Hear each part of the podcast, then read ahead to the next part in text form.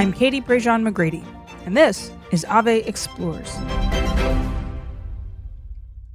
When my husband and I were considering where we wanted to go on our honeymoon, we looked everywhere from a resort in Mexico to do we just, you know, go to Hawaii, take that big trick now? We thought about going to Rome or Ireland. And then we stumbled upon this little resort in the mountains of Colorado, Gateway Canyon. And the whole premise of Gateway Canyons was that it was basically this adventure resort for adults. So you could go ATV riding and take a helicopter ride around the mountain, mountain climbing, rock climbing, the whole nine yards. And they had what was called the fossil experience, where we literally got to go hiking into these mountains with a paleontologist, anthropology expert who knew everything about rocks. And I'm I wish I could tell you more about this guy, but all I can really tell you is his name, Zebulon Miracle, that was his real name, and his title at the resort was the curator of curiosity. And Zebulon Miracle took Tommy and I out into the mountains and brought us through essentially the history of the earth by way of where we happened to be in Colorado, just about an hour and a half or so outside of Grand Junction, telling us how old the rocks were and what kind of dinosaurs might have lived in that particular area. I mean, it was really, it was fascinating. And my science teacher husband, who studied biology in college, was just absolutely thrilled, like a kid in a candy store. And he kept saying the whole rest of the trip, oh my gosh, that was like the best thing we could have ever done. It was worth every penny to get to go out there with Zebulon Miracle and, and see these rocks and find these fossils and learn this history.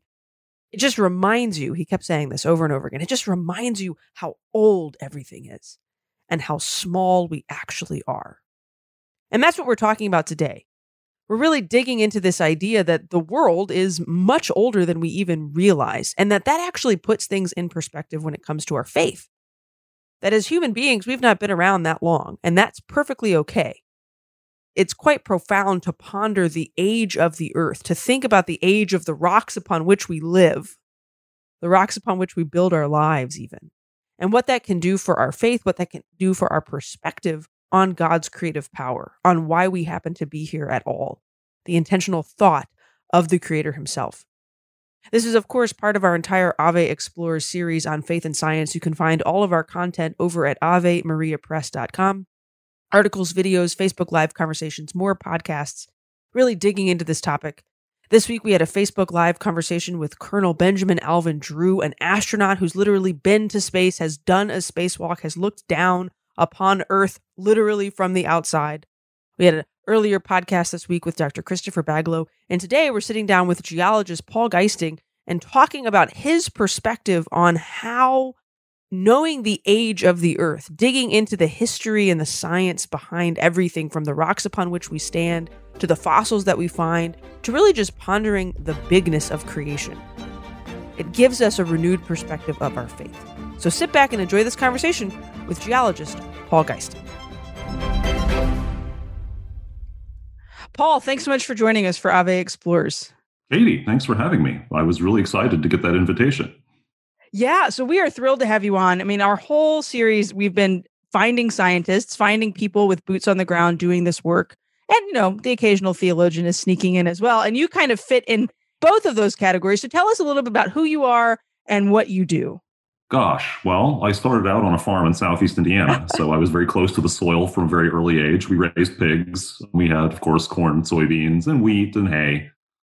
So I was very scientifically oriented. I mean, I loved reading and math from a very early age and knew I wanted to be a scientist from a very early age. I loved chemistry, but I love the outdoors. So tried to sort of uh, triangulate that and wound up in geology, where you can do some science and be outside at least sometimes although I've spent an awful lot of my research career in a laboratory looking at things that people have collected and brought to us but at least there's that connection with the outdoors mm-hmm. Mm-hmm. so yeah and i went to i went to washington university in st louis which is a beautiful campus partly because the buildings are all faced with what's called missouri red granite so if you're a geologist if you go to the school in the midwest to go and see what we call hard rocks to say igneous or metamorphic rocks there's only a very few places and southeast missouri is one of those very few places and the rocks that you'll see are these bright pink granites and the, the, sort of volcanic equivalent of granite, and they are very old. they are a billion and a half years old. So there are plenty of hmm. places where you can go around and see rocks that are 500 million years old, themselves very old. They're Cambrian rocks. It's called the, that period of the geologic time scale. And then you go back another billion years and you can see that contact where this rock is a billion, you know, that's a billion years. That's for me, it was always a, an experience to look at that, at those contacts and to think about them mm-hmm. afterward, almost as a sort of mystagogical sort of pondering of this experience I've been through. And to think about, I mean, you know, it's a very concrete visualization of this physical universe, which first of all didn't explain itself. We'll probably get into this a little bit later. Mm-hmm. We live in a contingent universe. It has a creator, and that creator is so much bigger than I am, both mm-hmm. temporally and spatially. I mean, obviously, you know, I mean, God transcends temporal and the spatial, but it spells it out for you in a very visceral way to know that this rock has been here. It has witnessed mm-hmm. so much. So much has gone on since this rock was first laid down. So I got my bachelor's and master's at WashU in St. Louis, and then I went to Notre Dame for graduate school.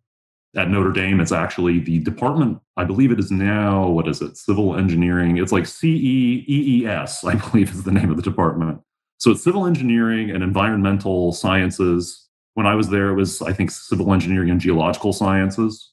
So I'm actually I'm a mineralogist by training, which means I know I had to learn a lot of math and physics and chemistry. I'm a solid mm-hmm. state chemist who works on stuff that comes from nature. Mm-hmm. And stuff that comes from nature is complicated. Yeah. It's really complicated. So I spent a lot of time actually shooting X-rays at uh, crystals of uranium compounds. It's beautiful. Can't possibly talk about it in a podcast, but that's that's my specialty is talking about dealing with that.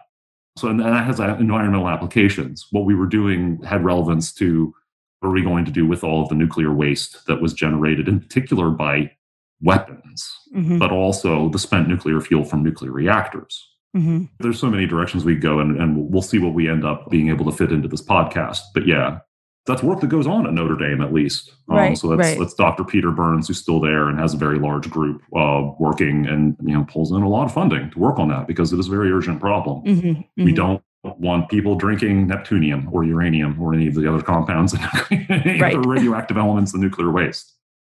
Well, I just want to clarify what do you do with it? You don't just like go dump it in the water. like like uh, there's no, got to be a way that you not. get rid Although, of it. Unfortunately, see that's the problem is that you know mm-hmm. there's been a, a, progression in what we have done with it. So mm-hmm. there's a particular site that I'll use as an example. It's a major site. It's far from the only one, sadly but it's a microcosm of a lot of what went on. So in the late 40s and 50s, at a place called Hanford, which is by the Columbia River in southern Washington state, beautiful, environmentally sensitive locality. Um, fortunately, they did this a fair distance from the river, but not really far enough for comfort. Mm-hmm. They would throw, you know, uranium and related compounds in ditches in the 50s. Mm. And then there was a progression over time. Oh, we can't actually do this at the mm-hmm. scale. So they put them in single shell steel tanks. What people were thinking, we'll put this in here and we know they have probably a 20 year lifetime or something. What are you going to do in 20 years? Are you going mm-hmm. to come dig it out? They didn't. Mm. they sure didn't. They just kept so there. To, I mean, they stay there a much longer time than that. And they are, this is now, I got my PhD in 2006 and I haven't kept up with everything that's happened in that, uh, at mm-hmm. that site, for example. And I know we are doing some things. We have made some progress. Mm-hmm. You know, as a country, you know, spending an enormous amount of money to deal with a problem that we really wish we hadn't had to start with. Mm-hmm, mm-hmm. Yeah. So what happens? That's a very sandy environment. So it makes a huge difference whether it's sand, silt, or clay. So in a sandy environment, water can flow relatively easily and start transporting these materials. Then they go toward the river because that's where the water's going. Mm-hmm. There are various things you could do. You could, for example, uh, one of the things that we were doing in the research in our group, which was very much basic science, like you know how does uranium behave in this environment? We don't know enough to do all the engineering we would like to do. Mm-hmm. It's a fascinating area to watch. There's what I like to call the bureaucratic mindset. You could use the term bureaucratic mindset for a lot of things. What I mean in this context is it's very human to believe that we basically know everything we need to know. Maybe we'll round out some things at the corners.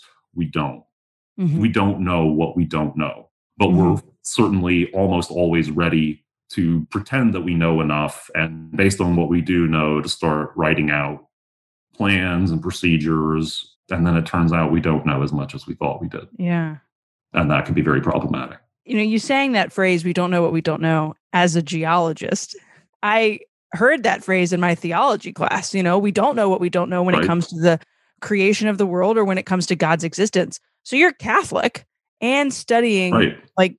rocks in front of your face that very clearly have been here for far longer than humans have. What's the Right. touchstone for you? Like, how does that faith and that understanding of that bigness of the world, how do those two things intersect in your mind and in your heart? That realization that I am very small. But in terms of what that means for me spiritually, you know, if you look at the universe, and I've studied planetary science as well.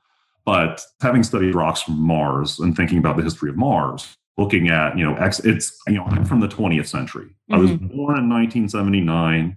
This 21st century is cool. It's interesting, but it's weird and it's not home. You're solidly in Gen X territory there. I am so a Gen Xer. Yes, I absolutely, absolutely identify with that. And you millennials, I love you. I don't understand you. we don't understand this either. Don't worry. But yeah, yeah. The idea that we have any kind of evidence about planets outside the solar system, I'm going to be geeking about about Mhm. that for however many decades I have left to geek out about that, which is probably several because I come from a fairly long-lived family. So. So you'll get to see It's- all it's of this living on Mars that we're all hoping to get to at some point. I hope so, although I'm not sanguine about that, that even that happening this century. Yeah. But, you know, I'd love to be proved wrong. That's the beautiful thing. I'd love to be proved wrong. And to realize this Earth really is pretty special. Mhm. And the idea that it's special enough to support multicellular life. And if you dig into the details, you realize there's a big difference between life and multicellular life. I mean, Mhm. the Earth 4 billion years ago could support life, prokaryotic life, tiny cells, the physics and the physical chemistry. And, you know, it's like you go through those details, you come out, you look at it again from the other side, and you realize this took a lot. This took a lot for this. And, you know, it's a big universe. And I'm not qualified to comment extensively on how many planets might have Mhm. these properties by chance. It's not a large fraction. Yeah. So it- it kind of like wind it- this way. It begs the We're in the hands of a God who cares for us. right, who is purposeful, right? Like he could create a world that would sure sustain would make sense of the multicellular life. Yeah. I mean, I'm sure in your profession there are plenty of people who do write off the faith aspect that scientism is the name of the game only and that they try to You know- over explain. But are you finding more and more that people are kind of in wonder and awe, even as they dig into the particulars? You know, there's a difference in culture between different scientific disciplines. And Mhm. that's something that I, I suspect that lay people don't necessarily get Yeah. a big dose of. You know, biologists have a lot of very militant scientistic atheists in their ranks. Okay. And that is not nearly so much the case among geologists. And of course, there are blurs. You know, Mhm, yeah. discipline boundaries are these fuzzy, you know, there are biogeochemists, and some of them come very much from the geology side, and some of them come very much from the geology side. And geologists, in my experience, to make an oversimplification, geologists are less concerned about proving that, I mean, there's almost the divine name, if you put the capital D, capital N in front of it, Mhm. of evolution. We're, Yeah, we're yeah. at a point in history where that, for some, a lot of people, has been ascribed magical powers. I Mhm. mean, it's been ascribed amazing magical powers, and it's taking the place for a lot of people of God. That concept Mhm. of evolution takes the place of God for a lot of people hmm and geologists aren't as i have on average in my experience my slice of you know the people that i've been in contact with they're not going to hit you in the head with that and they don't think about it so much and they have a solid awareness i think they have at least a reasonably solid awareness most of them you know that we're dealing with something much bigger than ourselves. Hmm um, you know that thing being the earth the earth by itself is much bigger than ourselves. Hmm and we owe in a very concrete sense existence to it. The fact that it's here the fact that it's the way that it is the fact that the sun is here and that it's the way that it is.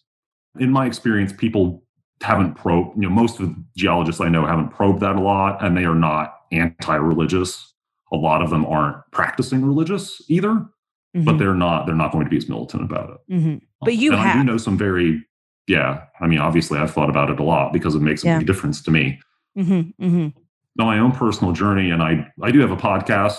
That's Yeah, we call it that's the second millennium, where I've talked about some of these issues. Um, so if, if anyone is curious, if Yeah. anything that I've talked about piques any of that interest, you can go back and there's there's a bonus episode where I talk about my own spiritual journey, my intellectual mm-hmm. spiritual journey, which was kind of my first of my spiritual journeys, I'd say, back when I was a teenager. You know, it's like I grew up, I had this pop up book of the universe that came out in the 80s. Somebody mm-hmm. gave this to me. This thing was, I mean, this thing was huge, complex, intricate.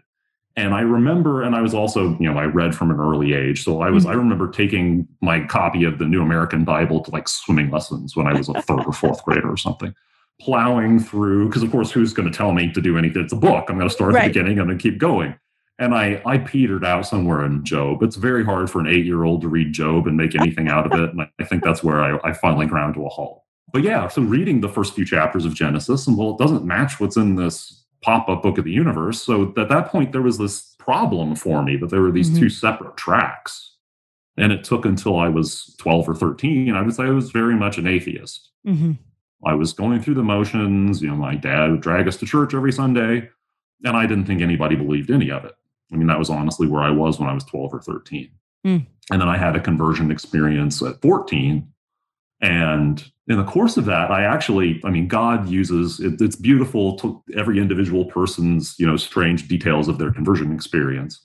Mine was actually picking up a paperback copy of Dante's Inferno mm. that was mm-hmm. translated by an American poet named John Ciardi and so I owe a lot to his specific notes, which is why I make a point of that. Mm-hmm. First of all, the poem is, of course, it's one of the classics of Western literature, one of like the top five, right?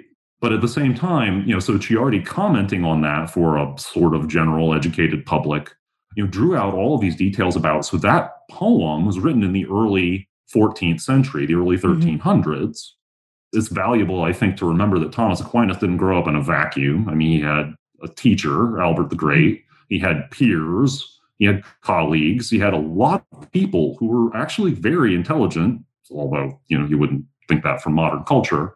But they were dealing with the science, the best science of their day, which was primarily Aristotle. Right. And they were bringing it into concord with their theology, which had been very, you know, critically developed over the first millennium and into the second millennium. And they did the hard work of bringing the two into very close contact and working out the actual details of can these both be true at the same time. Mm. And that to me was very inspirational. And down to this day, what is it? It's almost 30 years later. I still think that's the project. Yeah. I mean, they did it then, and you know, it was a community of people. It's going to take an enormously larger community of people now because there's enormously more science to think about. Mm-hmm. But there's great hope and every reason to believe that we can do it. And people are right. working on it. Yeah. Um, and I hope to contribute to that in my, in my own small way. Yeah. Yeah. I'm curious about this then. So you're at this age where you can't reconcile the two. And I think a lot of people, maybe even some folks who find this podcast or even mm-hmm. following this series are in that place. We have an earlier conversation in the season with Brandon Vogt about the scientific attitude of, well, the two shall never meet, the two shall never converge. As mm-hmm. somebody who studies the age of rocks. when you right. mentioned that before we started recording, I couldn't help but joke like the Rock of Ages, which is not just a Broadway play. Right. There are these rocks that are in front of us that are billions of yeah. years old. You feel the smallness mm-hmm. of yourself. You dig into the practical applications of, okay, well, how do we get rid of this nuclear waste? And like, there's a moral compass that really should guide us in those conversations, not just like, I want to save. Yeah. The trees, or I want clean water, but like there's human beings on the other end of this, and there's our duty to yeah. our common home how do you reconcile that in your head? And then more importantly, how do we talk to people about that? Like, how do we invite them into starting to dig into that themselves? I mean, you bring up a good point that there is so much, you know, the modern world has thrown away. I actually read a book by Fulton Sheen called Peace of Soul, where he makes mm-hmm. this point kind of in passing that the modern world has thrown away so much Christian wisdom and it's been kind of sneaking over to the wastebasket and surreptitiously pulling some of it out and unfolding it and uncrumpling mm-hmm. it, sort of putting it down on the table as if it was its own discovery. And I still don't know exactly how I feel about that. I think that's true in some cases.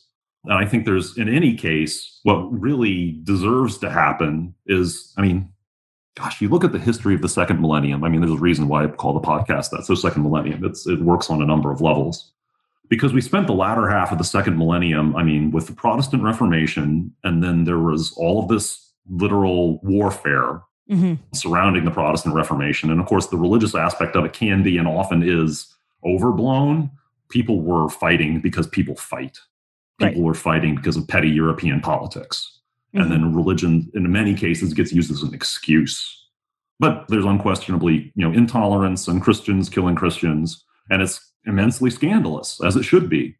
And so people, you know, and then the Enlightenment is to a large extent a reaction against that scandal. I mean, Mhm. there's the scandal of how people in the church, bishops and popes, were living in the 15th century that makes it plausible to do the Reformation.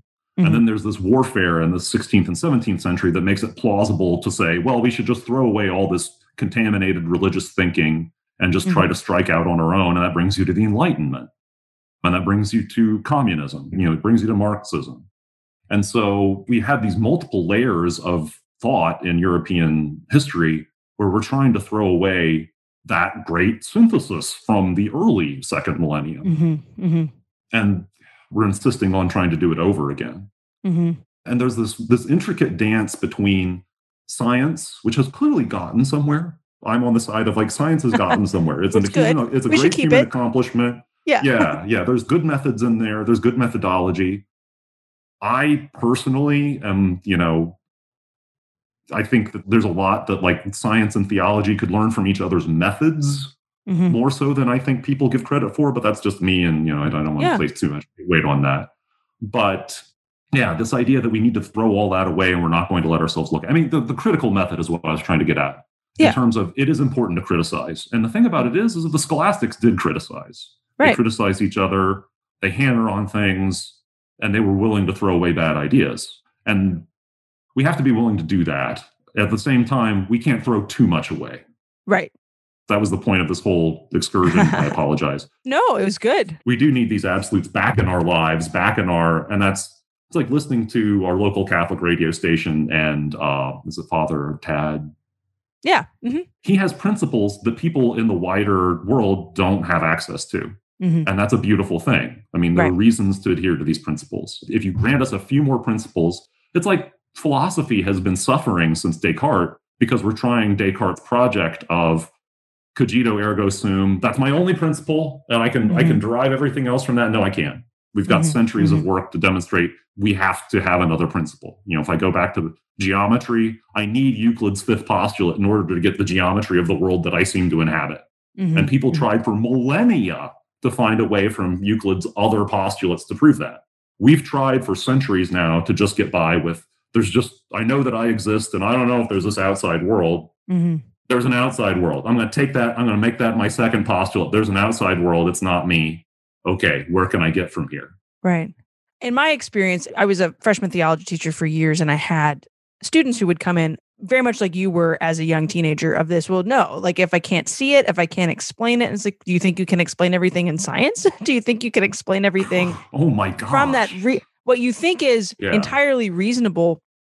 I find, and again, very much a, a novice in any sort of scientific study. My husband's a biology teacher, so you know the lowest rung of the ladder of scientist pursuit. But the more you dig in, the more you are in wonder and awe. Tell me a little bit, Paul, about the current work that you're doing in environmental consulting, because you mentioned before that like this has practical real life applications. So we could talk ad nauseum about that. There's this intersection. We know there's this intersection.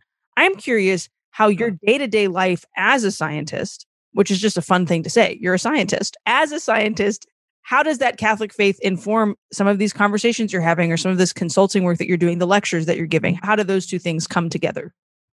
You know, since I got my PhD, I've been a regulator. I've done research. I've taught at universities. Um, at the moment, I'm working as an environmental consultant, doing what's a very mundane task, but it's one of those things that we need done. You know, I've been talking about nuclear waste, which is kind of a highfalutin topic. But you know, every day we go drive cars. Yeah. And every so often we need to put gasoline in those cars, which means there's like I don't know how many hundreds of thousands of gas stations in the United States, for example.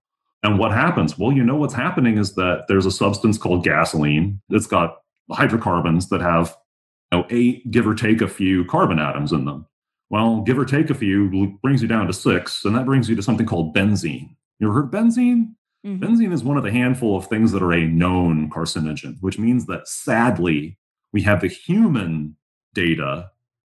Usually, you know, we're thinking about animal data, but unfortunately, we have the human data to say it's a it's a carcinogen. It is Mhm. carcinogenic and it's in gasoline. So, you know, every time you go to the gas station, there's a reason, you know, really you don't want to be breathing the fumes any more than you have to. Mm-hmm. But it, there's also an underground piping system that delivers that gasoline from this pipe, from this tank through the pipes to your dispenser. And what happens when that leaks? Because guess what? They almost all leak. I mean, I was talking about single shelled steel tanks in the ground mm-hmm. in the 60s. It was definitely the state of the art for storing gasoline. Mm-hmm. And in the 80s, the EPA started sort of like shoehorning states into checking. So it's this is all regulated at the state level, but the EPA is sort of standing in the background, sort of urging states on. So since the 80s, just about every state, every state in the union has an environmental department, and it's different state departments in different states. Um, but they have to regulate, among other things, leaking underground storage tanks or lust, ironically. ironically enough. Yep. so that's yeah, yeah. If you go to a gas station, you wander around, you notice a small metal disc in the ground that says monitoring well. Mm-hmm. You have just encountered a trace of my people. I am one of those people. so uh, we're checking for leaks. We're checking for where the gasoline is going. We're hoping, we're trying to make sure that you're not getting benzene in your drinking water. Mm. And we're trying to make sure, or other hydrocarbons, benzene is simply the single most dangerous component of the gasoline. We're trying to make sure benzene's not getting into your drinking water. And we're trying to make sure that benzene isn't seeping into your house, mm. into the vapor in your house, which has become a thing that we've worried more and more about in the last couple of decades. Yeah, that's an everyday, and that's a very visceral sort of everyday type of job, you mm-hmm, know. Mm-hmm. So I go in, I'm dealing with, you know, like, you know, right now, I look at this past week, I'm still learning this job. So I'm still learning just the paperwork of invoicing just the mm. nuts and bolts of getting the state insurance fund that pays for claims from gas stations that have tanks that need cleanups, just getting the ducks in order for them to agree to pay for it. Mm-hmm. And then mm-hmm. also doing a work plan to go out and say, well, so what are we going to do? Okay, so here's a new site. We've poked a few holes in the ground. So we'll do something called an environmental assessment, which is just to do some general checking to see if there's a problem. You know, mm-hmm. the first step of that is to just to look at property records. What's going on at the site? Let me go to the site and just walk around and look for mm-hmm. potential mm-hmm. problems, present or past. And then if there's reason to believe there's a problem, you go and you do a phase two, which usually involves getting a drill rig. If it's, say, a gas station, you go mm-hmm. out with your drill rig, which is often what's called a direct push, is just a hydraulic ram that just shoves a column into the ground so you can pull some soil out. So you pull the soil out, you look at it, you check it with a probe that can detect hydrocarbons. Mm-hmm. You log it. What kind of soil is it? Is it clay? Is it silt? Is it sand? I tend to joke with people if you know what sand, silt, and clay are and the water flows downhill, you could do most of my job. but of course, it's a little more complicated than that.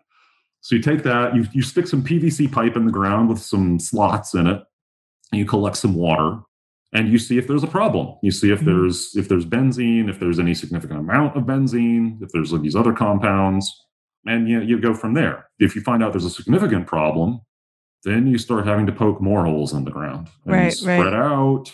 You try to get your arms around it. You delineate it. You talk to the department and say, this much of a problem.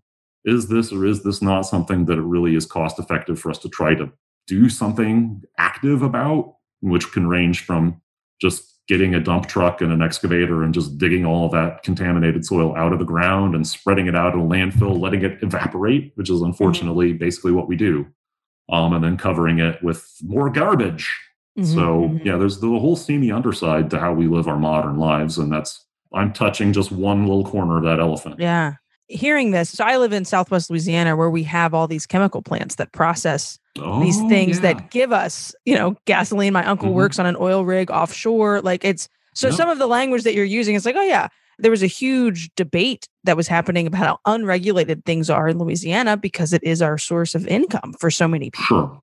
Sure. And this gigantic sinkhole just appearing in Baton Rouge that kept getting larger and larger and larger because they, they were burying things underground and and there mm. were these essentially these salt deposits that were I, the science is. Oh, I mean, yeah. remember this story when it like I mean, an entire neighborhood collapsed, and so there was this ongoing conversation of we can regulate now to prevent tragedies in the future, or we can just act like it's not a big deal, and right. the next generation has to deal with it. And of course, as a Catholic, my spidey sense started tingling. I was like, I kind of feel like this is something every generation. The principle of subsidiarity, like I should feel responsible mm-hmm. in some sense for even my tiny little part of how I am or am not contributing. I want to kind of finish our conversation, Paul, by asking you, kind of going back to that initial, the bigness. Mm-hmm. You mentioned billions of year old rocks, like standing in front of Yeah. them. My husband and I went on a, a fossil safari when we were newly married on our honeymoon in, in Colorado. And the guy that was taking us on the tour was telling us, like, yeah, this is from this particular period and this is 500 million years old, but we're just going to go a little far, you know, further along. It'll be 750 million years old.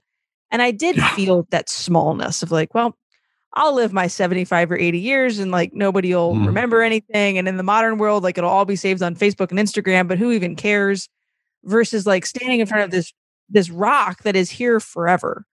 What would you encourage people to even contemplate in thinking about the oldness of this world or the, the fact that like we're so transitory in comparison to the rocks and the dirt and the stuff that God has created from nothing? What what would be your word of encouragement? You know, so at the end of The Hobbit, the book, Gandalf says to Bilbo, You're just a very small person in a very large world. And Bilbo says, Thank goodness. Mhm. Mhm. because I'm really not up to being any bigger than that. And I don't have to be any bigger than that. Yeah, I mean, I'm responsible for a me sized share of it. And there is a God that's looking out for me. I mean, the moon is not going to crash into the earth, the earth is not going to crash into the sun. This is in the hands of someone bigger than myself who's got it actually very well under control. Mhm. Mhm. I don't have control, and it's okay that I don't have control. Mhm.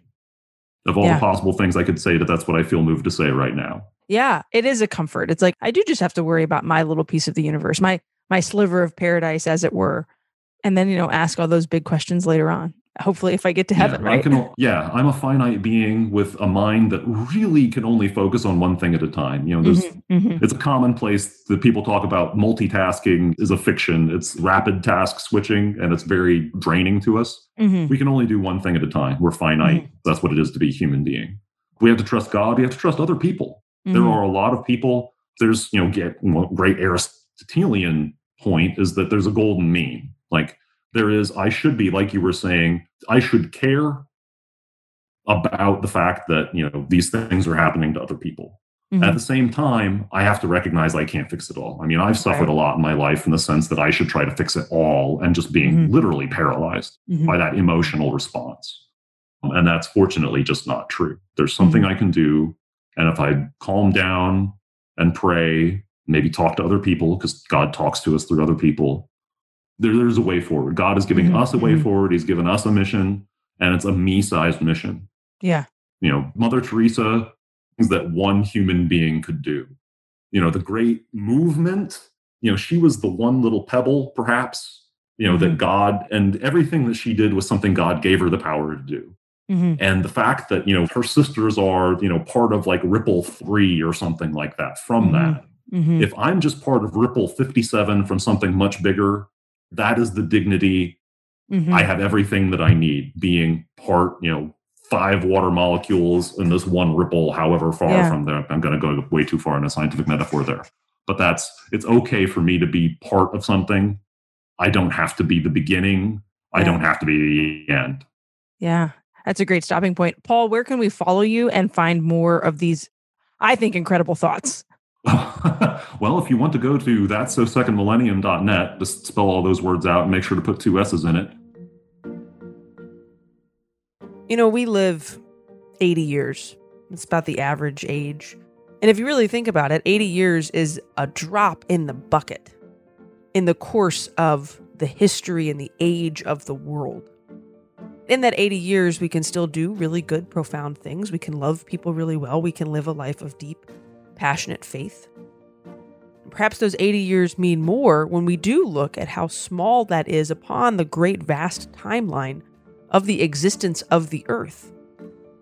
And maybe we can maximize those 80 years, or, you know, shorter or longer, whatever it might be. If we really ponder and think about that goodness of God's creation, the bigness of God's creation, the wonder and awe that we're called to have. I think Paul Giesting brought that into perspective by talking about both his geology career, his understanding of the age of the world. His podcast is excellent. I would highly encourage you to go look it up. We have a link to it down in the show notes, as well as a link to an article that he wrote for the McGrath Institute of Church Life. We'd also love it if you'd go over to AveMariaPress.com.